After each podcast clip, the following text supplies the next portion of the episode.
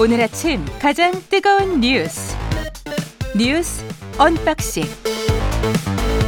네, 뉴스 언박싱 시작하겠습니다. 민동기 기자, 김민하 평론가 나와 있습니다. 안녕하십니까? 안녕하세요. 예, 주말 동안에 야영을 원래 하는 거잖아요, 잼버리 대회가, 그죠? 네. 예, 그걸 관광 프로그램으로 전환시킨 것 같습니다. 그러니까 정부가 지금 예. 대책을 세우고 있습니다. 예. 그래서 운영 정상화에 사실상 총력을 기울이고 있는데요. 음. 이상민 행안부 장관이 브리핑을 통해서 밝힌 내용은 이렇습니다. 전국 곳곳에 관광 프로그램을 준비하고 있다. 열일곱 개 시도 협조를 받아서 총 구십 개 프로그램을 추가 마련했다. 음. 이렇게 브리핑을 통해서 밝혔는데요. 뭐 추가 프로그램이 대충 이런 겁니다. 충남 보령 머드축제, 그리고 청주 청남대 관광, 한국 전통사찰 템플스페이, 어, 그리고 기업과 산업 현장 탐방, 문화체험이 이제 상당히 주를 이루고 있는 그런 상황이고요. 잼버리 조직위원회가 오늘부터 프로그램 신청을 받은 다음에 프로그램을 진행할 예정인데, 아, 참가자들이 낮에는 프로그램에 참여하고요. 음. 저녁에 다시 영지로 돌아오는 그런 방식입니다. 지방자치단체들도 잼버리 참가자들을 위한 프로그램을 독자적으로 내놓기도 했는데요. 서울시 같은 경우에는 서울 곳곳에서 운영 중인 여름축제에 이 스카우트 대원들이 함께 참여할 수 있도록 지원하겠다, 이렇게 이제 입장을 내놓았는데, 그럼에도 불구하고 아까 말씀하신 것처럼 잼버리 본래 취지는 좀 힘들어졌다, 관광 프로그램으로 변질이 됐다, 이런 비판도 나오고 있고요.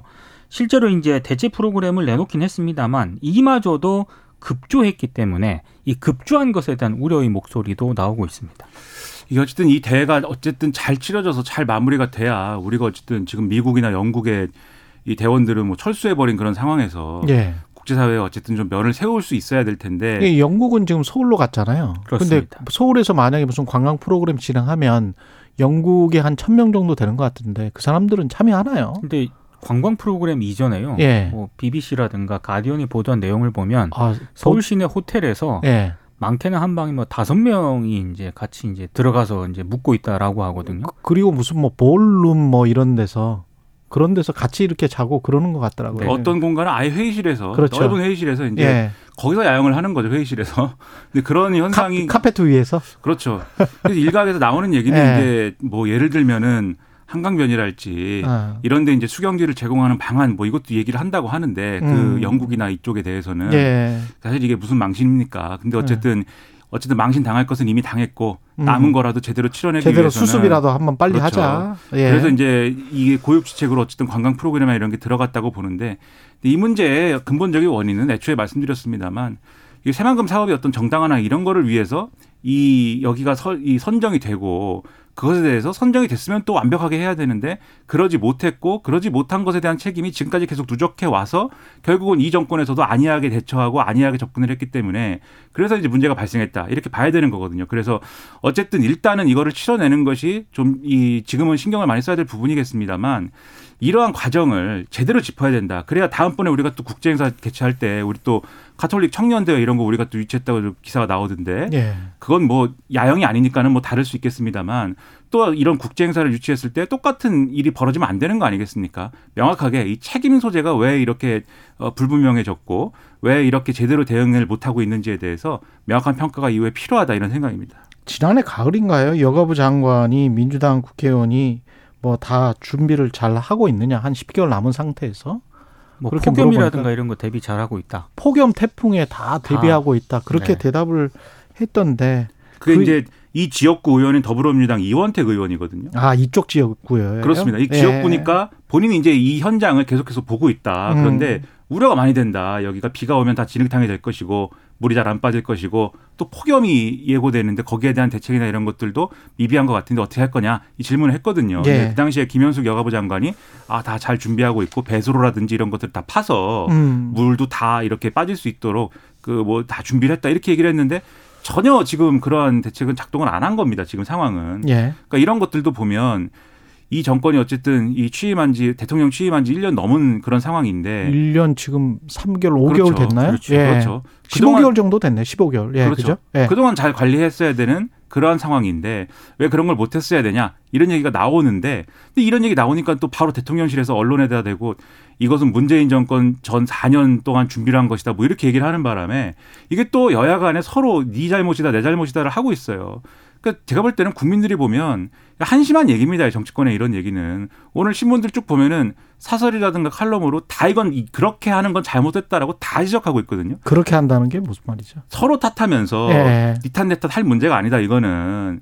그렇게 지적을 하고 있는데 이거 대통령실부터 나서가지고 문재인 정권부터 이게 문제였다라고 하니 여당이 거기에 막 따라가고 야당은 거기에 또 반박을 해야 되고 이런 상황을 왜 굳이 만들어서 제대로 된 책임을 못 묻게 얘기를 하는지 잘 모르겠습니다. 전북연맹은 잼버리 여기는 왜 조기 퇴영을 해버렸습니까? 나가버렸습니다. 그러니까 몇 가지 이유를 들었습니다. 예. 어, 일단 대원들이 힘들어하고 부모들의 항의가 잇따르고 있다. 음. 이렇게 하나를 이유를 밝혔고요. 또 하나는 조직위원회의 성범죄 부실 대응 문제도 영향을 미쳤다 이렇게 밝혔는데 예. 지난 이 일에 영진의 여성 샤워 시설에서 다른 국가 남성 지도자가 발견이 돼서 조치를 요구했다라고 하는데 조직위가 경고만 했다는 겁니다. 그러니까 조직위 측의 설명은 이번 사건이 문화적 차이로 인한 것이다라고 설명을 하고 있고요. 그리고 김현숙 여성가족부 장관도 이 사건을 경미한 것으로 보고를 받았다. 아, 다만 더 신속하게 강력한 조치가 필요하다면 경찰과 함께 진행을 하도록 하겠다. 이렇게 이제 입장을 밝혔는데 아마 이 여가부 장관의 해명이 더 좀 반발을 불러 일으켰던 것 같습니다. 오늘 보도를 보니까 전북 연맹 관계자들이 피해자의 정신적 충격이 상당해서 병원에 있는데 음. 이게 어떻게 경미한 일이냐. 경미한 것으로 보고받았다. 네. 그리고 피해자 보호와 분리 조치도 없었다라고 하면서 여전히 강력 반발을 하고 있습니다. 그리고 지금 이 전북 지역대 단체 조기 퇴영 문, 문제가 네. 지금 언론들이 주목을 하고 있는데요. 사실 이 퇴영 전에도요. 한국 참가자들 사이에서는 개별 퇴영이 조금씩 나오고 있습니다. 어, 이를테면 뭐 국내에서는 이번 잼버리 한 삼천팔백여 명 정도가 참가를 했었는데 한 이백팔십 명 청소년이 참가한 전남 같은 경우에는 지난 오 일까지 대원 열한 명이 집으로 돌아갔고요. 그리고 퇴영자 대부분이 초등학생들이었다고 합니다. 네. 이제 가장 큰 이유는 각종 건강 문제로 호소했기 때문이라고 하고 청소년 백이십구 명이 야영 중인 광주 참가단에서도 어제 오전 일부 대원이 부모와 함께 집으로 돌아갔다라고 합니다. 다섯 명이 지금 야영지를 떠난 상황입니다. 그렇군요. 그러니까 언론을 보면은 뭐 많이 개선됐다. 뭐 이게 음. 처음에는 여러 가지로 시행착오가 있었지만 정부가 나서서 어쨌든 예비비를 풀고 그다음에 뭐 기업들도 와가지고 막 이렇게 도움을 주면서 많이 개선됐다. 뭐 이런 현장에 뭐 참가자들의 인터뷰나 이런 것들이 많이 있거든요. 근데 그것은 또 그렇게 생각하는 참가자도 있겠지만 지금 말씀드린 대로 여기 현장에 그냥 어떤 야영이 힘들어서 이런 문제가 아니라 이게 어쨌든 잼버리 대회라는 게 서로 야영을 하면서 뭔가 힘든 상황을 견뎌내는 것이라는 걸 전제하더라도 그것 이상의 어떤 지금은 감당할 수 없는 문제가 있다라는 판단을 하는 사람들이 또 계속 늘어나고 있다라는 게 문제인 거예요. 그러면 이 대회를 이제 준비를 어떻게 했고 뭐 제대로 했고 이걸 넘어서서 현재 관리 감독이 제대로 되고 있는가 이것도 이제 명확히 봐야 되는데 그것에 이제 하나가 이 외국 이제 이 스카우트 지도자가 여성 샤워실에 들어가 가지고 어, 이 문제가 생긴 거 이것에 대한 이제 처리 방법이나 이런 거 아니겠습니까? 근데 이게 지금 이제 주장하기로는 들어간 사람이 주장하기로는 난 더워서 샤워를 한 것이다 이렇게 주장을 한다는데 더우면 남성 샤워실에 가야지 왜 여성 샤워실에 갔으며. 이 전북연맹 측에서 주장하는 바는 이거는 여성을 따라온 것이지 따라오고 아. 나서 이제 이렇게 샤워를 했다고 지금 하는 것이지 이게 음. 변명이지 이걸 그대로 뭐 믿어줄 수 없다라고 주장을 또 하거든요. 여기에 대해서 그냥 경미한 사안이다라고 얘기를 하면 이게 뭐 제대로 조치가 안 됐다라는 얘기밖에 안 되는 거 아니겠습니까? 그래서 철저하게 어쨌든 이 진상 규명을 하고 이런 문제에 대해서는 그리고 애초에 샤워실이라든가 화장실이라든가 제대로 설비가 돼 있는 것인가 제대로 예. 관리 감독이 되고 있는 것인가 충분히 확인해야 되는 문제인 것이죠. 이거를 그래, 그나마 그래도 객관적으로 보도하는 거는 외신일 텐데 영국 비비씨나 뭐 가디언이나 다른 곳들은 뭐라고 보도하고 있습니까? 예, 약간 좀 민망한 내용입니다. 특히 예. 영국 가디언 같은 경우에는요. 새만금 잼버리 관련 별도의 제보 페이지까지 만들었거든요. 여기에 이제 아들을 이번에 한국에 보낸 어머니 인터뷰가 이제 실렸는데 이런 내용입니다. 난장판이라고 내 아들이 말했다. 그리고 스카우트의 모토는 어, 준비하라인데 한국 정부는 그렇게 하지 않았다. 이렇게 지적을 하고 있고요. 스카우트의 모토는 준비하라. 그렇습니다. 그리고 이 아들이 서울로 왔는데 열악하게 지내고 있다라고 또 얘기를 했습니다. 아들이 공항 근처 비좁은 호텔의 방바닥에서 세 명과 함께 자고 있다라고 전했고요. 음. 비비씨 같은 경우에는 일부 스카우트 대원이 한 방에서 다섯 명씩 지내고 있고 최대 이백오십 명이 숙박시설 부족으로 서울의 한 호텔 연회장에서 자고 있다. 이렇게 예. 보도를 하고 있습니다. 그리고 영국에 이제 이제 딸을 이번에 보낸 그 어머니도 딸이 어머니에게 이런 얘기를 했다고 해요. 샤워실과 화장실은 끔찍했고 안전하지 않았다. 떠다니는 쓰레기와 머리카락 등이 배수구를 막고 있었다. 이렇게 얘기를 했다라고 합니다. 그리고 영국 스카우트 철수는요. 예. 시설과 음식 등의 문제도 있었기 때문이라고 참가자들이 전하고 있습니다.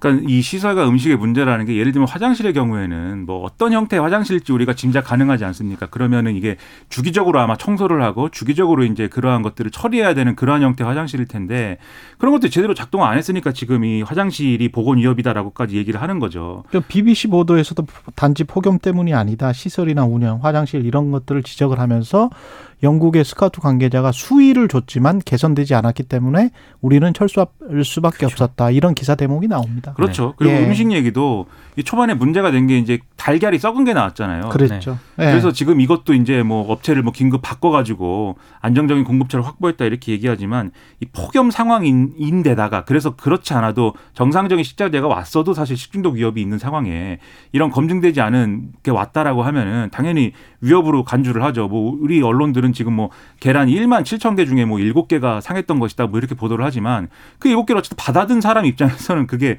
만 칠천 개 중에 일곱 개였든지 그건 상관없는 거 아니겠습니까? 그렇죠. 그래서 이런 것들이 다른 이런 뭐 외신에 이렇게 나면서 우리의 이미지가 과연 어떻게 비춰질까 이런 걸 볼 수밖에 없는 것이고 거듭 말씀드리지만 이 상황에 여러 가지 책임이나 이런 것들을 규명을 해야 됩니다. 근데 계속 말씀드리는데 이 원인을 원인을 파악을 하면 애초에 이 새만금이었다라는 것 과 관련돼서 얘기를 하지, 하지 않을 수 없어요. 그리고 음. 그 결정 과정이라는 거는 이 새만금에 하고 싶다라는 건 이천십이 년에 제출된 것이고 이천십오 년에 경합을 해서 새만금이 그렇죠. 결정이 됐죠. 그렇죠. 그리고 최종 예. 결정한 게 이제 문재인 정권이고 이렇게 예. 쭉 온 것이기 때문에 이거는 서로 탓할 문제가 아니고 음. 애초에 왜 이렇게 됐는가를 명확하게 이 사실의 근거에서 짚어야 되는 문제입니다. 예를 들면 배수가 안 됐다 이런 것도 지금 일부 언론에는 다 보도가 됐는데 여기가 농업용지잖아요. 지금 원래 그렇지. 관광레저용지가 농업용지로 바꾼 건데 네. 그러면 이거 사용하고 나서 농업용지로 반납을 해야 됩니다. 근데 음. 여기다가 논을 조성하거나 그럴 수 있는 용지인데 배수가 배수를 근본적으로 뭐 이렇게 어떤 배수를 어, 하면 안 되지. 그렇죠. 그렇죠. 오히려 너는. 그런 걸 그런 걸 감안하면 잘못된 것들이 한적이가 예. 아니고 예를 들면 일본에서도 간척지에 이 한적이 있는데. 예. 그때는 간, 그 간척지가 원래 이런 행사라든가 이런 그렇죠. 것들을 애초에 용도에 두고 앞으로도 계속 그런 걸로 활용할 거라는 전제를 놓고 진행을 했기 때문에 더웠지만 배수 문제는 없었거든요. 거기 일본 경우, 그렇죠. 일본의 경우에는. 네. 이런 사례들을 다 제쳐놓고 왜 이렇게 됐는가 그거를 짚어야 된다는 겁니다. 사실 이 새만금 관련해서요. 음. 지역 언론들의 보도를 제가 쭉 한번 스크린을 한 적이 있었거든요. 네. 근데 새만금으로 이번 결, 장소가 결정이 됐을 때부터 그 전북 지역 언론들하고 전북 지역 환경단체들이 있지 않습니까? 음. 지금 우리가 얘기하고 있는 이 문제 있잖아요. 그렇죠. 이미 그때부터 얘기했어요. 그리고 우리가 좀 생각해 봐야 될 게 미국 학부모가 그 이야기를 하던데 아마 한 뭐 우리 돈으로 거의 천만 원가량 되는 것 같아요. 천만 원 조금 음. 못 미치는 돈인 것 같은데 우리가 그 정도 돈을 들여서 이 아이를 보냈을 때 우리는 얼마나 많은 희생이 따를, 따를 수밖에 없었다. 그렇죠. 없지 않느냐. 네. 그걸 그 돈을 대려고 우리 그 돈이었으면 우리 가족은 무엇을 할 수 있었을 것이다. 이런 이제 인터뷰가 나오더라고요. 네. 근데 상식적으로 생각을 해보면 미국이나 영국 사람들 특히 청소년들 같은 경우는 분명히 아르바이트나 뭐 이런 거를 해가지고 본인들도 굉장히 많이 벌었을 거란 말이죠. 그렇죠. 그러면 그 돈 가지고 몇백 불, 몇천 불 가지고 지금 겨우겨우 온 거예요. 비행기 티켓 끊어서. 근데 이런 상황에 처했으면 그 사람들이 느꼈을 그 아연 실색. 이거는 이 이거 하려고 왔단 말이야. 음. 어? 부모님 졸라서 그 이거는 말이 안 되는 거지. 그 사람들이 생각했을 때는. 예. 그리고 그 돈봉투 의혹과 관련해서는 좀 짚어야 되겠는데 윤관석 의원은 구속이 됐고 네. 이성만 의원은 구속이 안 됐고 그랬습니까? 구속영장 기각됐습니다. 예. 그러니까 법원의 판단은요. 예. 윤관석 의원 같은 경우에는 증거인멸 우려를 주된 사유로 들었습니다. 일단 전당대회 당시 보좌진이 이제 사용했던 업무수첩 있지 않습니까? 이 관련 자료를 파쇄하고 또 검찰 압수수색 전날 기존에 쓰던 휴대전화를 은닉하거나 폐기한 것. 아마 이런 점을 좀 구속영 어, 증거인멸 우려라고 이제 법원이 판단을 했던 것 같고요. 그리고 강내구 전 한국감사협회장이 지난달 그 첫 재판에서 국회의원 군품 제공 명목으로 윤관석 의원에게 삼천만 원을 준 혐의를 인정한다면서 혐의를 일부 시인을 했거든요. 아마 이것도 구속하는 데 좀 영향을 미친 것으로 보입니다. 반면에 이성만 의원 같은 경우에는 피의자의 관여 경위라든가 관여 정도로 봤을 때 구속 사유와 필요성이 인정되기 어렵다. 이렇게 이제 법원이 판단을 했던 것으로 보이고요. 이제 조선일보가 주말에도 보도한 내용이 하나 있습니다. 그러니까 어, 윤관석 의원하고 이성만 의원의 구속영장 실질심사 법정에서 검찰이 돈봉투 수수 정황이 잡힌 현역 의원을 최소 열아홉 명 거론한 것으로 전해졌다. 이렇게 보도를 하면서 예. 의원들의 실명을 공개를 했거든요. 음. 이 해당 의원들은 사실이 아니다. 법적 대응을 검토하겠다라고 강력 반발을 하고 있는 그런 상황인데 검찰도 일단 돈봉투 수수 의원을 대부분 특정했다고 이제 언론들이 보도를 하고 있거든요. 그래서 앞으로 줄 소환이 이어지지 않을까 이렇게 예상이 되고 있습니다. 이게 어쨌든 수사 대상이 되는 것은 뭐 부정할 수 없는 사실이 된 것 같고 그 국회의원들이 이제 입장이 뭐냐 그리고 이제 또 언론에 이런 식으로 이제 이름이 쭉 거론되도록 어쨌든 실질심사에서 이 실명이 거론된 것이 이제 불가피한 일이었느냐 이런 것들은 짚어야 되겠지만 앞으로 민주당이 계속 이 수사에 대응을 해야 되는 그런 상황이라는 거는 또 어떤 정치적 위기나 이런 걸로 이어질 수가 있겠죠. 여기에 대해서 최근에 이제 언론 보도나 이런 걸 보면 이재명 대표에 대해서도 지금 백현동 관련 뭐 그 개발 문제와 음. 관련돼서 이재명 대표의 소환이 소환 조사가 필요하다라고 지금 검찰이 주장을 하지 않았습니까? 예. 근데 이 얘기는 이재명 대표를 그냥 소환 조사한 다음에 돌려보내고 뭐 음, 그렇군요라고 하는 게 아니라 아마 그 다음에 영장 청구나 이런 거를 할 가능성이 상당해진 것이고 그래 얘기도 나와요. 지금 이제 대북송금 문제 그 문제 있지 않습니까? 쌍방울 회장이 등장하는 그런 문제까지 묶어가지고 아마 영장 청구하지 음. 않겠느냐. 음. 그럼 이게 조금 길어질 거고 텀이. 그럼 아마 국회 열리는 기간 동안에 영장 청구할 수 있다 이런 얘기도 나오는 거여서 민주당 입장에서는 소위 말하는 이 사법 리스크, 검찰 리스크에 또 시험대에 불가피하게 오를 수밖에 없는 그런 상황이기 때문에 예. 고민이 굉장히 깊을 거겠, 깊겠죠. 어떻게 예. 현명하게 대처하느냐 국민들이 지켜볼 겁니다. 그리고 짧게 여기까지 전국 그 살인 애고글이 폭증했다는데 이, 이 사람들이 진짜로 뭘 한 거는 아니고 대부분 십 대거든요. 십 대. 예, 십 대인데 일단 경찰과 검찰의 방침은 음. 형사처벌할 수 있는 최고의 어떤 대응을 검토하는 그런 차원으로 검토를 하고 있습니다. 실제 물론 행위나 한 게 아니고 뭐 이렇게 막 올린 거예요? 그렇습니다. 모방, 모방해서? 그러니까 모방 범죄일 가능성이 굉장히 높은 그런 상황인데 어찌됐든 그것 때문에 경찰 행정력이 낭비가 되고 그런 거 그렇죠. 아니겠습니까? 예. 국민들이 불안감을 느끼고 그래서 아마 당분간은 상당히 강력하게 대응을 할 것 같습니다. 이게 지금 상황도 상황이지만 대안이 뭐냐에 대해서도 제대로 대안을 이제 모색해야 되는 그런 상황이거든요. 그렇죠.